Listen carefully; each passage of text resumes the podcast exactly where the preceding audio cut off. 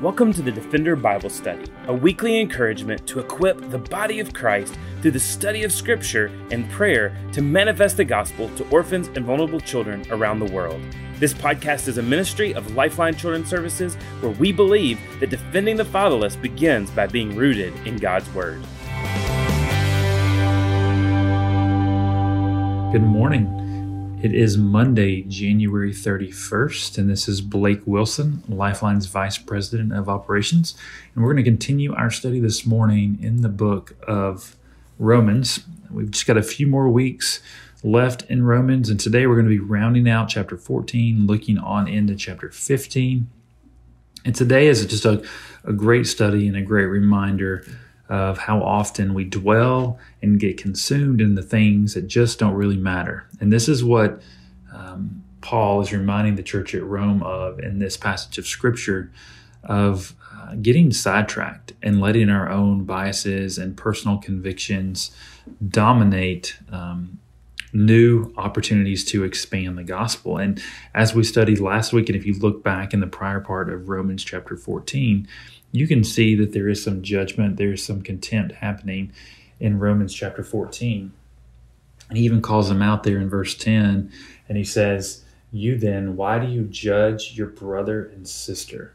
Why do you mistreat them with contempt? So you know that what Paul is calling the church of Rome out on is just some some judgment, some contempt that is happening, and he starts in Romans 14 and verse 13 of a therefore, and he's he is reminding them that they have been um, judgmental, and he is reminding them of of refocusing um, on the things that matter. So really, what we're talking about here in the latter part of chapter 14 is the need to keep our eyes on who he is and and not get sidetracked and not get caught in the weeds um, and focus on those things that matter and not to cause one another to stumble over things that may or may not be important to us. And I think there are all different kinds of these gray areas that we can see um, throughout this passage of scripture. But there's there's things and there's doctrines here that are just a little fuzzy, a little questionable, and things that maybe not directly black and white uh, addressed within scripture. And this is what Paul is telling the church of Rome today. So let's just look at this passage of scripture and it says this Therefore, let us not pass judgment on one another any longer, but rather decide never to put a stumbling block or hindrance in the way of a brother. I know and am persuaded in the Lord Jesus that nothing is unclean in itself, but it is unclean for anyone who thinks it's unclean. For if your brother is grieved by what you eat, you are no longer walking in love, but what you eat, by what you eat, do not destroy the one for whom Christ died. So in these in these first 3 verses, Paul is talking about these issues that are dividing the church, but at the end of the day, they're really not worth it. Let's focus on um, encouraging unity among our brothers and sisters. Let's maintain peace and honor each other's convictions. And let's remember that each and every one of us are an image bearer of Jesus Christ. But let's not let these things be a hindrance. Let's not let these things be a roadblock for us, and let's not pass judgment on one another because something that may not be a big deal to us may be a big deal to others. So let's be self aware, let's gain perspective, and keep that in mind as we make decisions in our Christian walk. It says this um, in verse number 16. It says, um, so you do not let what you regard as good to be spoken of as evil. For the kingdom of God is not a matter of eating or drinking, but of righteousness and peace and joy in the Holy Spirit.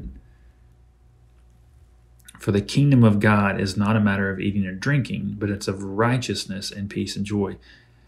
It's not a matter of what we um, think is correct to put in our bodies but it is keeping perspective on what the Lord has called us to, and that is to live a righteous life, a life of peace and of joy, and to abide in the Holy Spirit.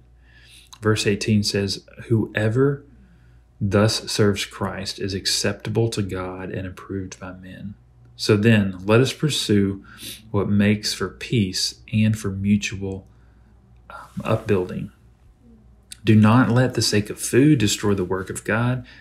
Everything is indeed clean, but if it's wrong for anyone to make another stumble by what he eats, it is good not to eat meat or to drink wine or to do anything that causes another brother to stumble. The faith that you have, keep between yourself and God. Blessed is the one who has no reason to pass judgment on himself for what approves. But whoever has doubts and condemns if he eats because of the eating is not by faith. For whatever does not proceed from faith is sin. I think you know as you as you look through this picture, we are reminded that as God's people, we, we cannot let our desires or our convic- convictions cause contention. Um, you know, it is it is up to us to seek God's kingdom priorities and and to build good relationships with others, and overall just to seek unity and faith through the Holy Spirit. Um, and this is the attitude that that God is looking for. It's not to cast judgment. It's not to um, allow a disagreement over um, what we choose to consume or what we don't choose to consume, but it is to glorify God in all that we do and to realize that our choices can and will impact those around us. And to be self aware enough to know that the choices we make will impact those watching.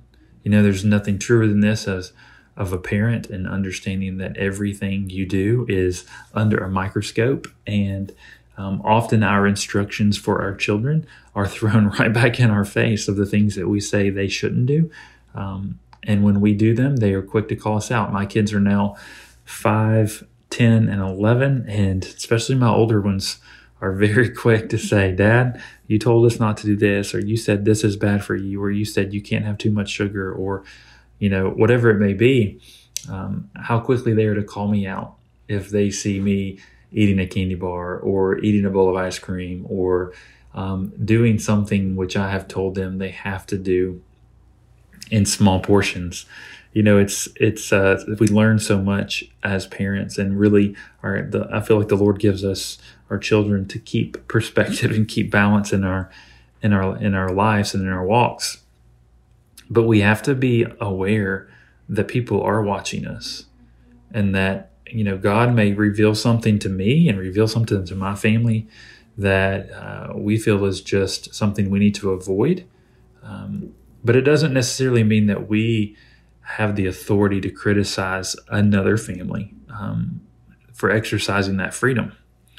So there's this there's this balance, and this is what Paul is saying here in Romans chapter 14 is that we can't criticize other believers for doing something that is uh, what he would call a gray area um, in, in, a, in an area that's not clearly defined in Scripture. But at the end of the day, we have to step back and understand that people are watching, that our decisions are impacting those around us, and that we have to be cautious and courteous of what that is. So it may be a big deal to others. And if it is a big deal to them and those around us, then we're called to abstain. We're called to, to be considerate of that and to understand that we don't know the past circumstances and history and events that other people have experienced that could trigger um, trigger something in the in them um, that's uneasy. And as a believer, we are to point others to Christ not hinder their walk with Christ. So that first first passage there in, in, chapter 14, as we read it, we can see almost like these instructions that Paul is laying out for us of of the reason uh, to to step back and keep perspective of of the decisions that we're making.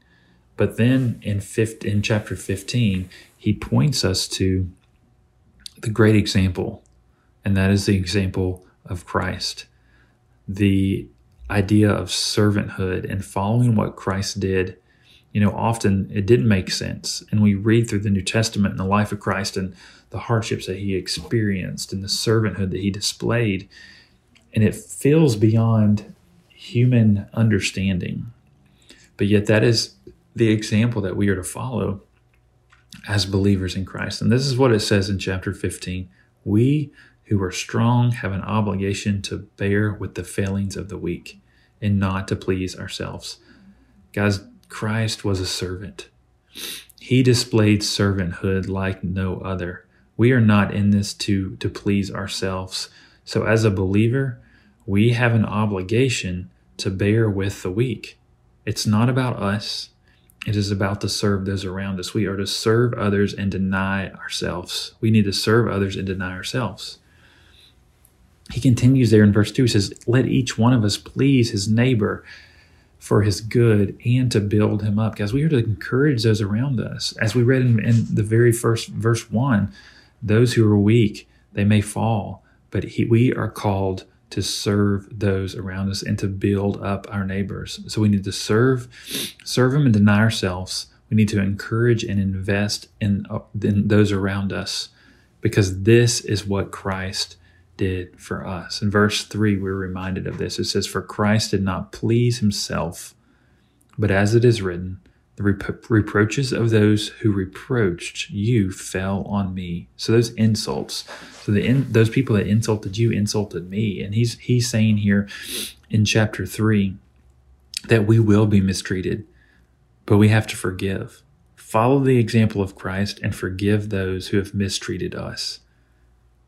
Yeah, I'm blown away when you read of you know the the last um, last days of Christ's life and his time on earth as he was a, approaching um, his death and the cross and the insults that were thrown upon him, um, the physical uh, trauma that he went through, uh, those things that he endured for us, and to realize that he um, he did this for us, that he forgave those who persecuted. He's forgiven us for denying him so we will be mistreated as believers, but as he forgave, we must forgive as well. For whatever was written in the former days was written for our instruction, that through endurance and through the encouragement of the scriptures we might have hope, is, is verse 4. Because we have to be a student of the word and we have to learn from these scriptures. We have been given the greatest instruction manual for life we have the scriptures before us. And what was written in the book is for our guidance, is for our instruction, is for our encouragement. And it is through these scriptures that we will have hope. So when we get discouraged, when we feel lost, when we don't know what to do, guys, let us open up the word. Let us study the word. Let us dwell on it so that we can understand who the Lord has called us to be and how we can overcome those battles before us. It is through his word that we have hope. And then the last section of this, verses 5, 6, and 7, say this May the God of endurance and encouragement grant you to live in such harmony with one another, in accord with Jesus, that together you may with one voice glorify the God and Father of our Lord Jesus Christ. Therefore, welcome one another as Christ has welcomed you. You know, we started off with the therefore and we're ending with the therefore. And he reminds them in the beginning of chapter 14 there that there's been a lot of, of judgment, right? There's been a lot of contempt. There's been a lot of things that have come out of your mouth um, to condemn others. And he's rounding out in verse 7, he says, Now, therefore, welcome one another as Christ has welcomed you. Christ has welcomed us into his family as sinful uh, creatures, filthy rags, the least of these. Guys, we we are so undeserving of the hope and the forgiveness that we have through him and the blood that he shed for us on that cross. But yet he has welcomed us into his family. So just as he has welcomed us, guys, let us welcome those around us, those who are different from us, those who worship different from us, those who look different from us, those who those who um, come from different backgrounds, let us welcome them. Let us share the hope of Christ with them, just as Christ has welcomed us into his family. We are called to live in unity and to live in peace with those around us. So let us welcome others as he has welcomed us. Guys, this week we're gonna we're gonna be praying for um, our foster care program and, and the things that the Lord is doing as we serve the most vulnerable and as we serve families and as we serve children through this foster care ministry. And the Lord has been so good to us in opening up new partnerships for us, um, to see new classes that are launching this semester with so many new churches um, throughout the nation. So we want to we want to spend some time praying today for our foster care program and for those partnerships and um, whether that be at a church, whether that be with with the state, um, whatever those partnerships may look like. We want to pray for um, increased favor in those. We want to pray for our foster families and for these children that are in care that He may bless those. So let's just round out our time together, just praying for these relationships and opportunities as we expand our foster care program. God, we are so thankful for a ministry um, that you have shaped and called us to, to be able to serve the most vulnerable, to serve those who are in need and serve those who are broken. And God, may we read Romans 14 and 15 and apply those to our hearts. God, to understand that, um, Lord, you have welcomed us into your family. So, God, may we be intentional in sharing that hope with others and welcoming them into the kingdom as well. And God, as we serve these, these families and children, God, we pray to keep that in mind, keep that at the forefront of our minds and on the tip of our tongue as we serve those around us. God, I pray for these, these new partnerships and these churches that have um, agreed to work with us whether that be through hosting their first class or hosting their 17th class. God, we are so thankful for these churches who are stepped out and who are willing to, um, Lord, not only open up their facilities, God, but to open up their body of believers um, to step in and to welcome children into their homes.